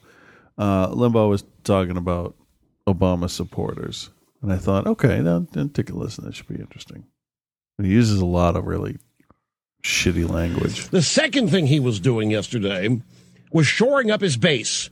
I I, I kid you not. The uh, there, there are a lot of factors that went into the uh, makeup of the type of speech Obama gave yesterday, but eh, certainly in the mix is the fact of who his base is. His base is made up of people even more vile than he is. I mean, you've got you you've got the, the genuine. I mean, you've got a lot of it is just walking human debris uh, on on the Democrat base side, and they've got to be stoked. And you can go through uh, earlier this week and all of last week. The uh, drive-bys had a whole series of stories about how the left is not happy with Obama. He's uh, he's moderating too much for him. You look at all the stuff. Gitmo's still open. We're at war as much, if not more. Uh, he extended the Bush tax cuts uh, last last December. I mean that that bunch of people, those savages uh, uh, that make up the Obama base, are fit to be tied. He had to get them back, and the one way to do it is to go out and savage us. That's what they love. That's what they get off on. What is he talking That about? is their orgasm. No idea. Because these people can't find willing mates. So their orgasm is for Obama and Democrat Party leaders to really take it to us. So that's one of the things that was involved in what he was doing. The second aspect of it is just his nature. That's just who he is. Community organizer, agitator. There was there was there, there was nothing presidential. I told you the day before he's going to come lie to you. He's going to give a campaign speech, campaign kickoff speech. There was certainly nothing uh, presidential about it. And of course, the final authority on all this, Charles Krauthammer, uh, as everybody acknowledges, uh, That called it a guy. disgrace. Which it, it was. What is he talking about? I have no idea. He's insane. You know what he is? He's a guy at a bus station who sits down next to you and in between bites of a chili dog or something, just looks at you and goes, and like like mid sentence, like he just decides to finally like speak what he's thinking. Yeah. You know, he just sits down and you know, and then what he was doing is just like, well, we in the, are you on the phone? Like what the fuck? You're talking to me? Yeah. The guy that's been married three or four different times is going to tell me that I can't find a willing mate. His mates run screaming to the fucking hills. I don't get it. This one, uh, this this this little headline here caught my attention. I know you don't like her, but look at that face. Look at that. Look at that. I love it when they get clips of people and their eyes are half closed and their mouths are partially open and they have that kind of look on their face. This is Palin says Trump is being really treated unfairly by the media over his birtherism. So there, how many different things are wrong with that Oh sentence? my god. And the names Trump and Palin have been the two most talked about uh, people in politics in recent weeks. The duo pulled no punches in separate Tea Party speeches over the weekend as they harshly criticized President Barack Obama's handling of both foreign and domestic issues alike. And in a moment, I'll be joined live by Governor Sarah Palin. But first, earlier today, Donald Trump appeared on Good Morning America and once again raised questions about President Obama's birth certificate. Let's take a look. There's a real question about the birth certificate. There's a real question about the his own his own But, sir, citizenship. there- there is no question. Let He's me got a certificate George, of live George, birth that is George, recognized by I the know State exactly Department. what you're getting at. The And for some reason, no, they're not the facts. He doesn't have a birth certificate, or he hasn't provided. He's given a certificate of live birth. It's a much different certificate instrument. of live birth meets the standard in the Not State Department the for same. anyone's citizenship. George. there were contemporaneous reports in two George, they Hawaiian have co-opted newspapers you. Given his, no, those are the facts. George, sir. they've co-opted you. Who's they? It's not obviously Obama and his minions. Now, Mr. Trump also appeared on the Today Show this morning and had some kind words about my oh, next guest. Let's take a look. Hold on. when, when Trump said that, the only thing I could think of is Obama sitting around in the Oval Office. And he's like, okay, minions. Yes. We are going to steal the moon. Oh my god. Let's go. I mean, I, I watched the Stephanopoulos um, thing, and he's losing his mind. I think he spent a little too much time around Gary Busey. He's really, and he's polling higher than anybody else, which says something about the Republican base. But Karl Rove has said, dude, no fucking way. Yeah, it's- when Karl Rove says you're You're out of line. yeah, there's and a when problem. you're standing next to, you know, Gary Busey. yeah, and he's the one that's he- making more sense. Exactly. Well, well, he also doesn't have that fake tan that comes out of a bottle. It's like, come on. Gary Busey just go hold that for a second. Yeah, yeah, She's yeah. got a Gary Busey looks like he has just finished trying to hold his breath for five minutes while he? windsurfing. Yeah, he always looks like it's just like Gary. How you doing? okay, all right. He's just fucking crazy. I'm sorry. We uh, w- his son Jake was at the the Rock and Shock convention that we went to last year, and I I understand, you know, he wear he wore gloves. He doesn't, you know, whatever. He might get sick. Yeah. That's that's fine. But apparently, he was way too into himself. Like he thought he was like the hottest shit in the building. He definitely had the biggest, strongest teeth. Yeah, you know, But- whatever. When you're on the G list, Yeah. It's like, what, what's your claim to fame? You made a movie with uh, the dude that made Lord of the Rings. Unfortunately, that movie was The Frighteners, Yeah. and not Lord of the Rings, but still, you're also known as that kid whose dad isn't real good on that motorcycle. yeah. And that guy that was in Starship Troopers that played a violin. so there you go. All right. Anyway, so what does Palin say? I don't know. Let's see. My next guest, let's take a look. I really respect her a lot. She's got a tremendous energy and a tremendous following. I think that she's been very unfairly treated. All right, so good. Palin, Trump, an alliance be forming. Here to answer that question and much more, Fox News contributor, former Alaska Governor Sarah Palin. Governor, uh, out there in the warm weather. She's not a governor. Oh, thank you, and happy Easter week, Sean. And happy Easter week to you. Uh, well, first of all, I think Easter his week. It's a week now? 100% right. Um, when he said he respects you a lot, you have tremendous en- energy, a great following, and that you've been unfairly treated. You All right, here's what I want to hear her say. Yo, fuck that dude. All right, let's get back to it. guys have sort of you've been going back and forth. You had some kind words to say about him and the legitimacy of, of this question that he's raising. What do you think about the issue in general?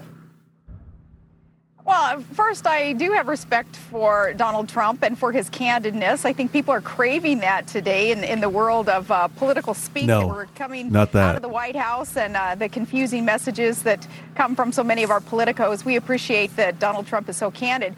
No, we don't. Donald Trump is the one being really uh, treated unfairly, I'd say, though, in the press when they're hammering him about the one issue that he has brought up and not been shy about, and that's the birth certificate. He's merely answering reporters' questions about his view on the birth certificate, and then reporters turn that around and saying that's all he's got. He's, al- he's only running on a birth certificate issue when that's not the case. Donald Trump is running on the issue, bottom line, that President Obama is so far over his head. He has gotten us on the road to bankruptcy and insolvency and a less secure nation, and Trump and so many of us want to do something about that. Yeah. What?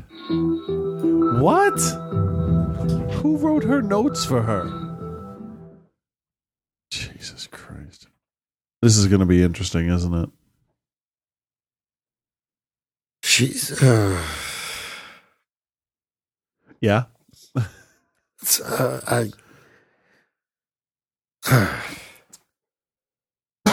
You want to uh you want to you want to hear some of the other stuff he had to say? Oh, Hulu. Hope this doesn't play ads. It's going to. No, well, how long is it? It's not that long. If it's just a clip, it won't play an ad, but uh, All right, it's there's going to play an ad. ad. So, I want you to hear what he has to say about reducing gas prices and how he would deal with OPEC. That should terrify anybody that this is, is going to be how he conducts his foreign policy. So, I understand his idea that you should send businessmen and not diplomats to discuss business matters. Okay, that that's logical, right? But the people that he would send, I think, scare me. An early look at the Republican horse race. Mitt Romney re- leading the field. Donald Trump coming in second at 8% ahead. I would Mike take Romney over Sarah Trump Palin, any Newt day of the Gingrich, a bunch of GOP veterans right there. And who would have thought a year ago that Donald Trump would be doing this well. In other polls, he's actually leading the Republican field. I sat down with him yesterday for an extensive conversation, 35 minute conversation, as we said. It's we not talked about every big issue he's going to face. do and we part of started it with his number one issue, online, turning the economy around and bringing gas prices down. This country is in such trouble. If you look at what China's doing to us, if you look at, I mean, look at what's going on with your gasoline prices. They're going to go to $5, $6, $7. And we don't have anybody in Washington that calls OPEC and says, fellas, it's time. It's over. You're not going to do it anymore. So, what would you do to back up that threat? Oh, it's so easy, George. It's so easy. It's all about the messenger. They wouldn't even be there if it wasn't for us. These 12 guys sit around a table and they say, let's just screw the United States and, frankly, the rest of the world. But it's not just they the wouldn't even be there. It's the message. And so finish this sentence. If you don't produce more oil, Look, I'm going to look them in the eye and say, fellas, you've had your fun. Your fun is over. Why? You're fired. We protect Saudi I was Arabia. expecting we that. have soldiers over there that they don't pay us for, by the way. We have soldiers all over the Middle East protecting these countries. It so may you would fall threaten to take away that protection. Oh, absolutely. Absolutely. You think they're our friends? They're not You our think friends. oil's You say it's all now? about the messenger. A lot of Yeah. Republicans think you're a flawed Instability is messenger gonna make it even worse. Let the dictators over get a hold of the oil fields. Worse than who we have if you now. continue to raise questions about President Obama's citizenship. There's a real question about the birth certificate. There's a real Oh, question this. about Yeah, the, but his it- own. it his own goes a little citizenship. further There is no it. question. L- He's let got me a just say, certificate George, of live George, birth that is George, recognized by the state. I know the State exactly Department. what you're getting at. The And for some reason, no, they're not the facts.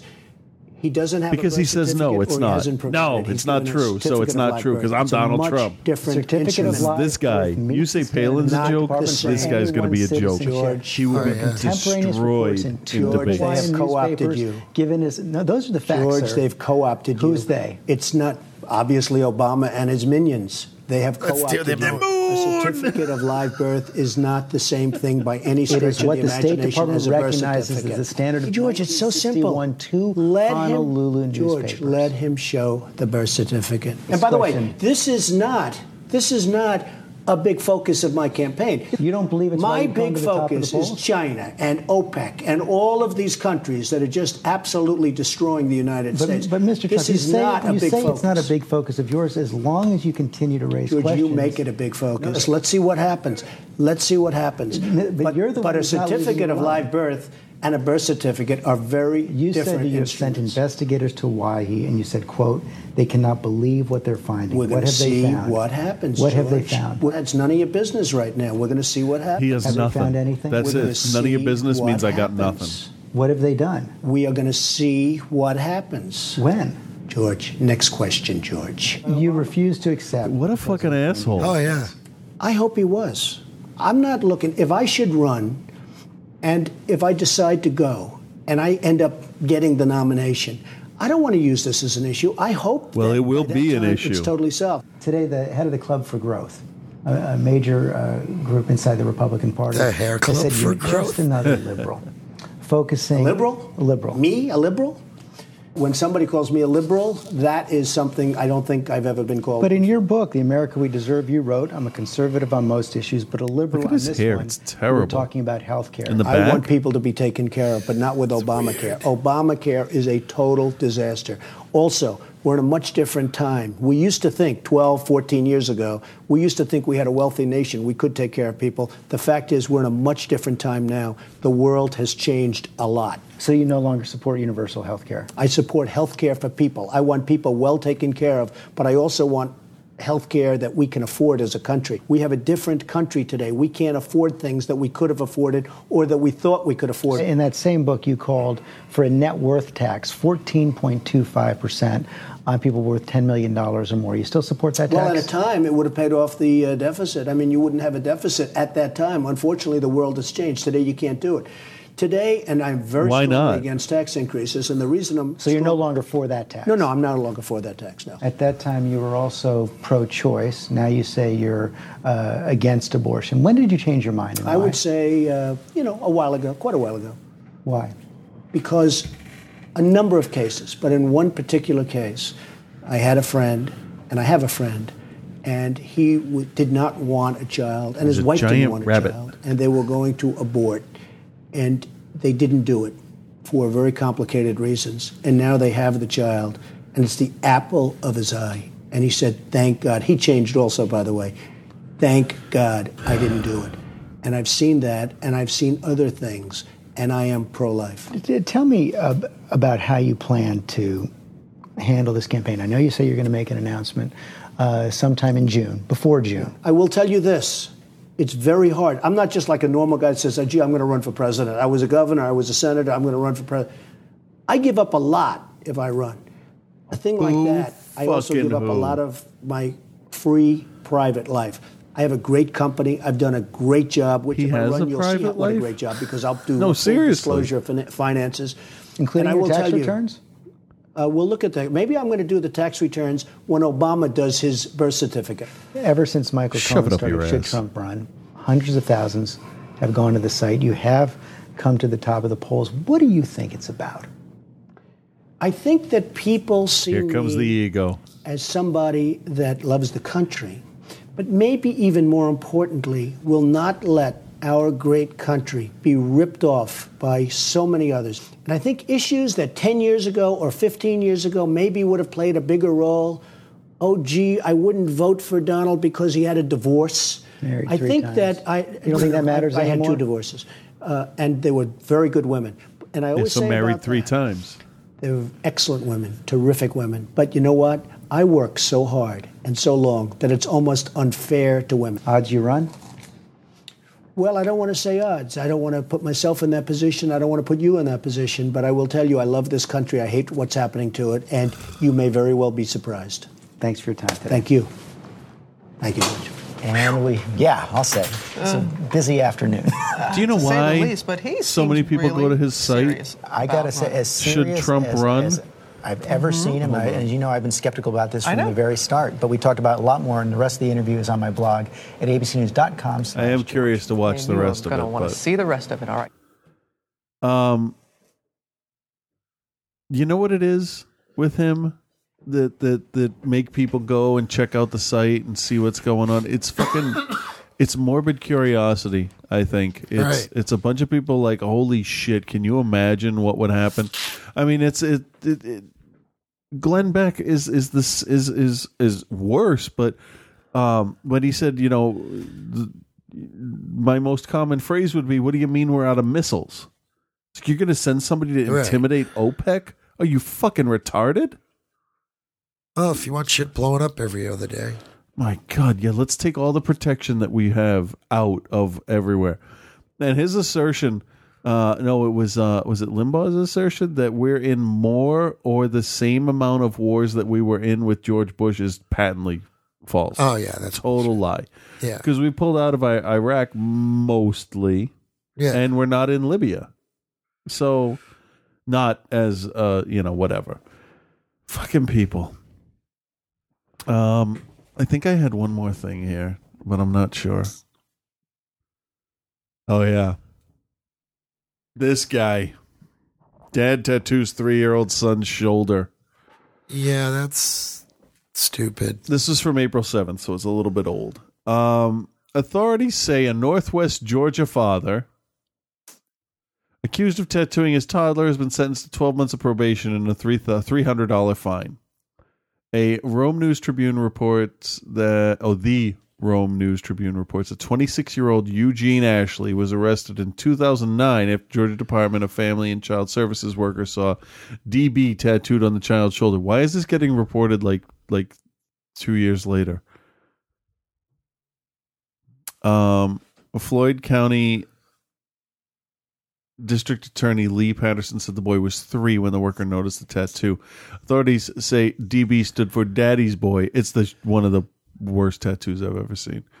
Officials say Ashley pleaded guilty Monday to tattooing a child under the age of 18 and was given the probation sentence. His attorney could not immediately be reached late Monday. What the fuck?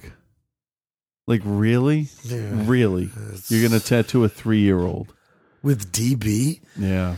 I don't care if it's supposed to be daddy's boy. It's douchebag. Better than well, yeah, better than DP, I guess.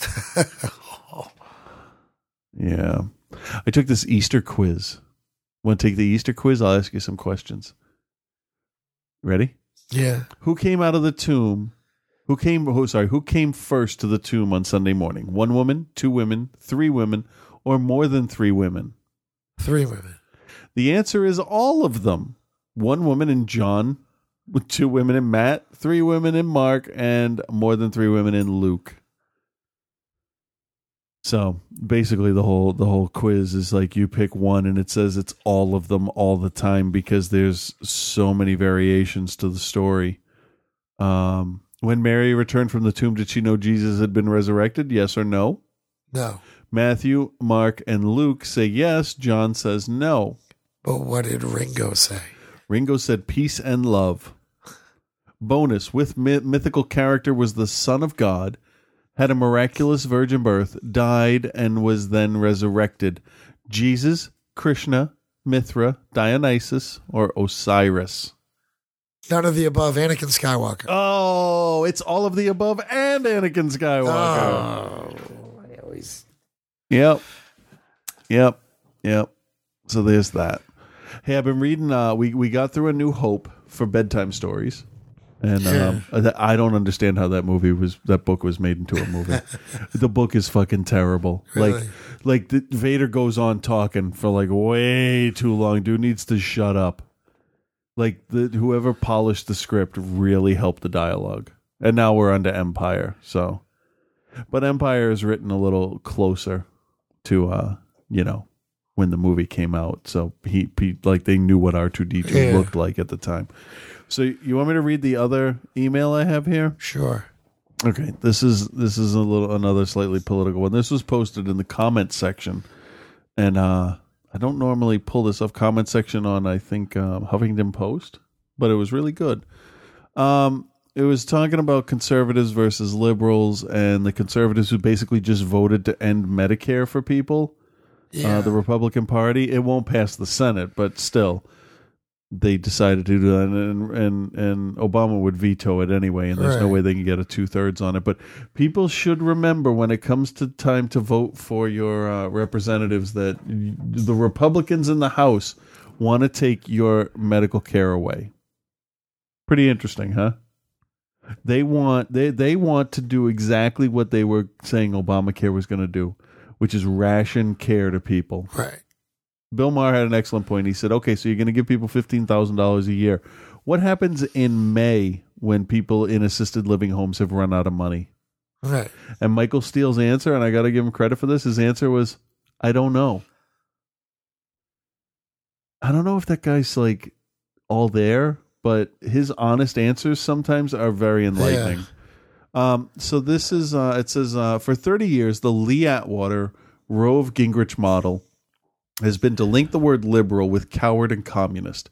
Among the changes conservatives have opposed, usually hysterically, vociferous, and with great hyperbole, warning about the end of civilization, uh, society, the family, and religion were the American Revolution, the Bill of Rights and the forging of a democracy, universal white male suffrage, public education, the emancipation of the slaves, the national park system, food safety, the breakup of monopolies, the Homestead Act, land grant universities, rural electrification, women's suffrage, the abolition of child labor, the eight hour workday, the minimum wage.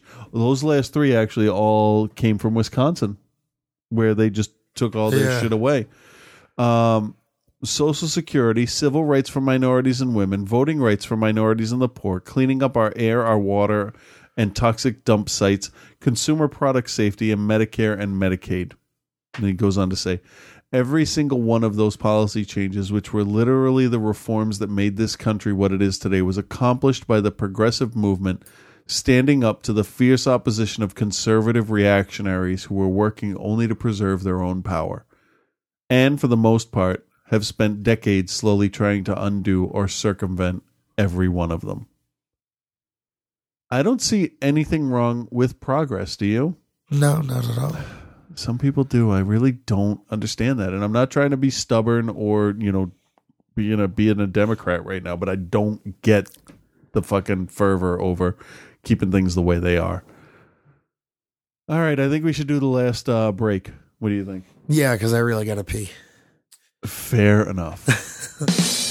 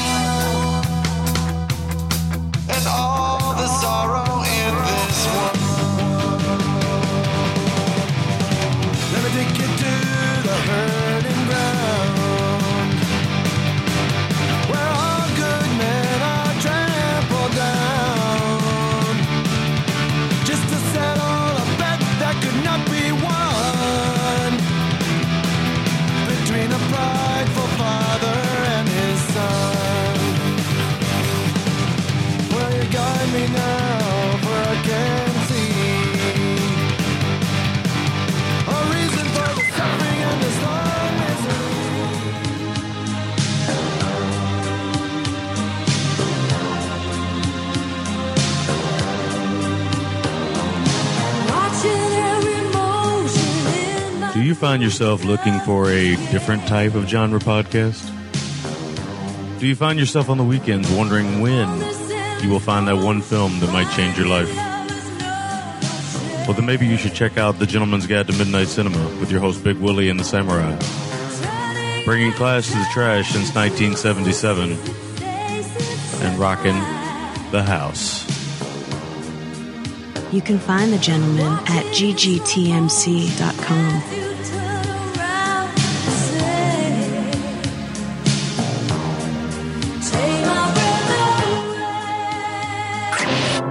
Bringing to the trash. This is a Rach on Film from the Girls on Film Radio. Are you tired of all those vegetarian or vegan podcasts? We just listened to what the Gentleman's Guide to Midnight Cinema had to say about the Girls on Film Radio. A lot of good meat in there. There's a lot of good meat in there uh, that the girls talked about. You guys got a lot of nice meat over there at the podcast. Yeah, yeah.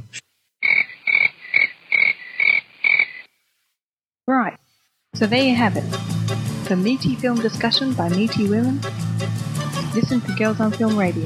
girlsonfilm.podomatic.com.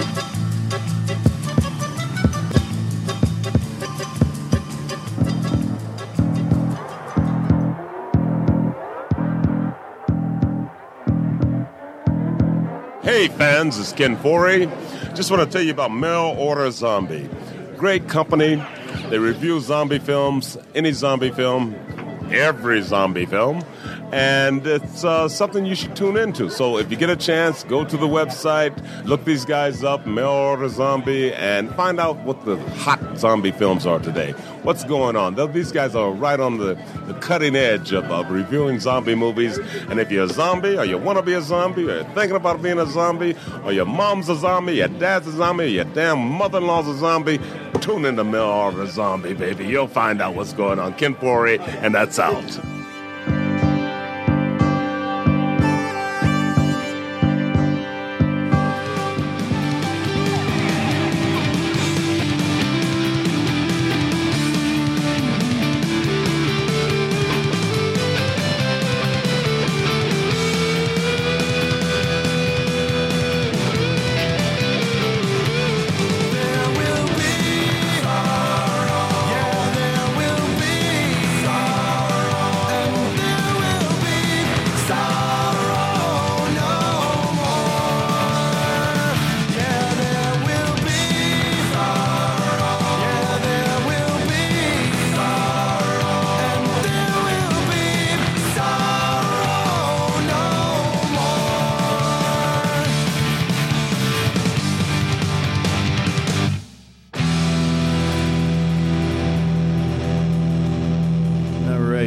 Fitting that we use that uh, Bad Religion song after uh, talking about conservatives.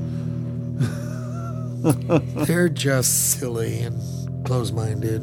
Yeah. So let me read this part because it says that I can read that.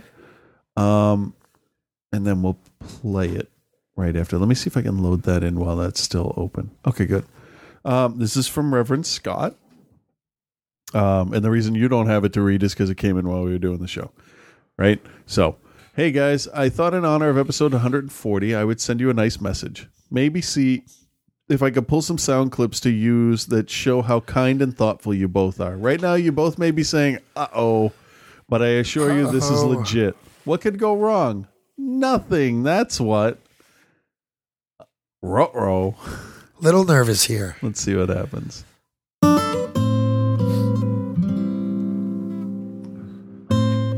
Hey there, Chris and Frank. It's Reverend Scott. Hey. Man, last week was pretty crazy.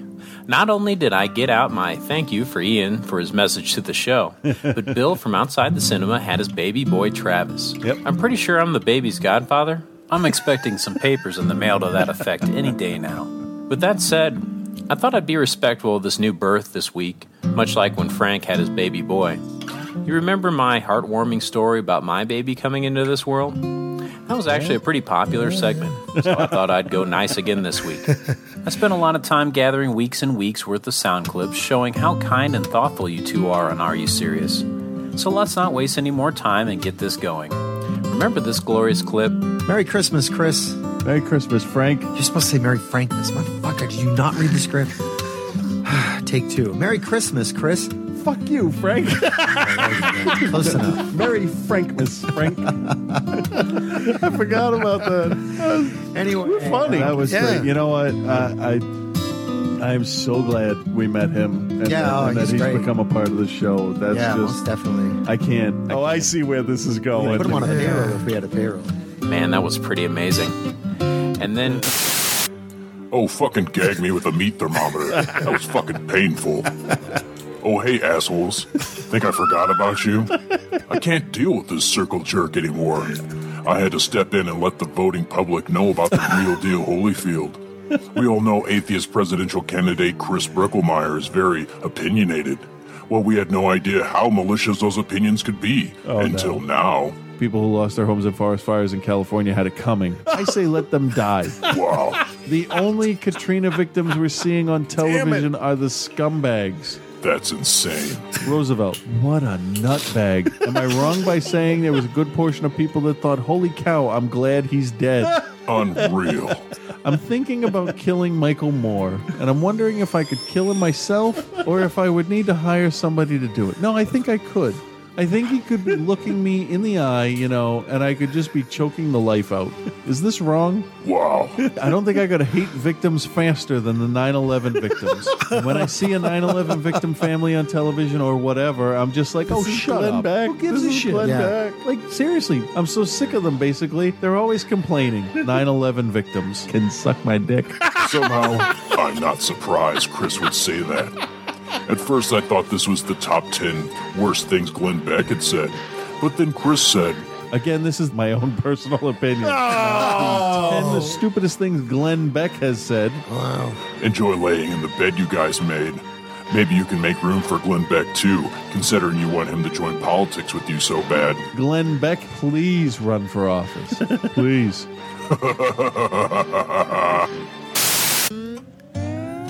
I just completely feel like the tear running down my cheek is proof of the absolute love emanating from Chris and Frank so often on Are You Serious? I hope all those examples can allow us to put the rough campaign past behind us and move on to new, brighter horizons. Peace and love, guys. Anything you want to say? Well, I Before I we go? can't talk about cock or anything, so I don't know. All right. I guess I'll say fuck.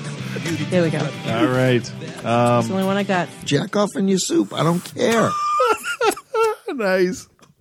Nice. Now Ellen will have to listen to the show. Oh my god, that's funny. Ellen said cock. She did. She's dirty. That's funny.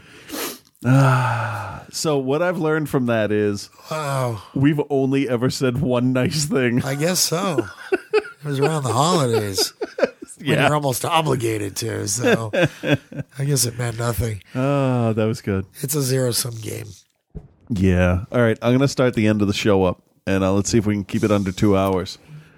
Ooh. I hope we can because uh, I hate switching, like when it goes over to the final break and it ends. Yeah. Fucking tough to fix. Anyway, thank you, Scott. Are you serious? Podcast at gmail.com. See if you can do it. Phone number 206-338-3094. All right. Wow.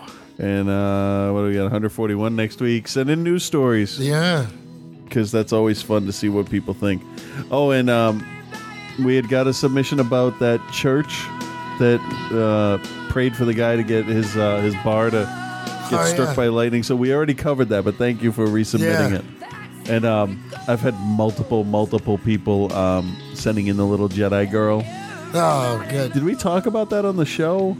Was the one at uh, at the She like the got, like, Star Wars bullied at weekend? school? No, no, no. Oh. The the little girl that um, uh, she's at the Jedi Training Academy in Disney. Oh, yeah. and they're like they're talking about the dark side, and uh, they said you don't want to join with Vader, and she bows to him, and the guy playing Mace Windu is like, "All right, come with me. I'll show you where the Sith Academy is."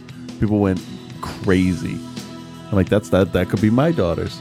That's hilarious. People Yeah. got mad. No, they liked it. Oh, I'll, I'll have to show you the video. But I thought we had talked about it. Anyway, that's the end of the show. Are you still there?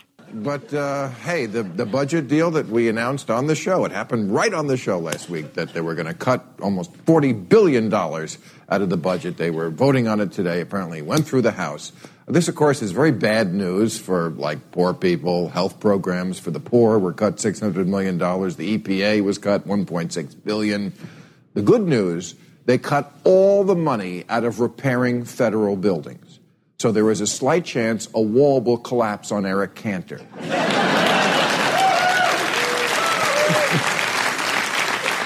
or Michele Bachmann, you know, they, they, they're, they are so, the Republicans are so obsessed with this Planned Parenthood issue. She was saying, and this is just a huge lie, that she said uh, Planned Parenthood is the LensCrafters of big abortion. Which is a real double whammy because, you know, the conservatives, they hate Planned Parenthood and they hate LensCrafters. because LensCrafters makes glasses and that can lead to reading. so,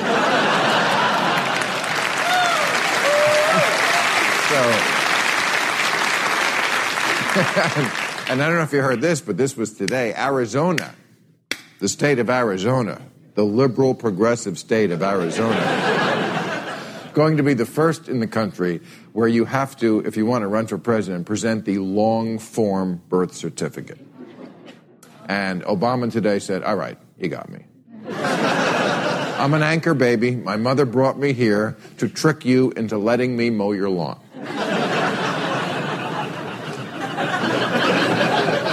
My favorite part of this bill in Arizona if you don't have your birth certificate, uh, you can provide baptismal or circumcision certificates. Who has a circumcision certificate? Is this, is this something people frame and put on their wall next to their accounting diploma? Steve, I see you went to Wharton and your penis is westernized. Uh, So's mine. We... But you know, this birther stuff is working, winning. You know who it's winning for? Donald Trump. Now leading. Every week, this guy, it's a new. Now he's leading by nine points the entire Republican field to the point where Mitt Romney, who was the front runner, this week had to go the reverse. Mitt Romney said he thinks Obama is an American who was born in Hawaii. It's, it's not all that reassuring when the least crazy candidate is the Mormon.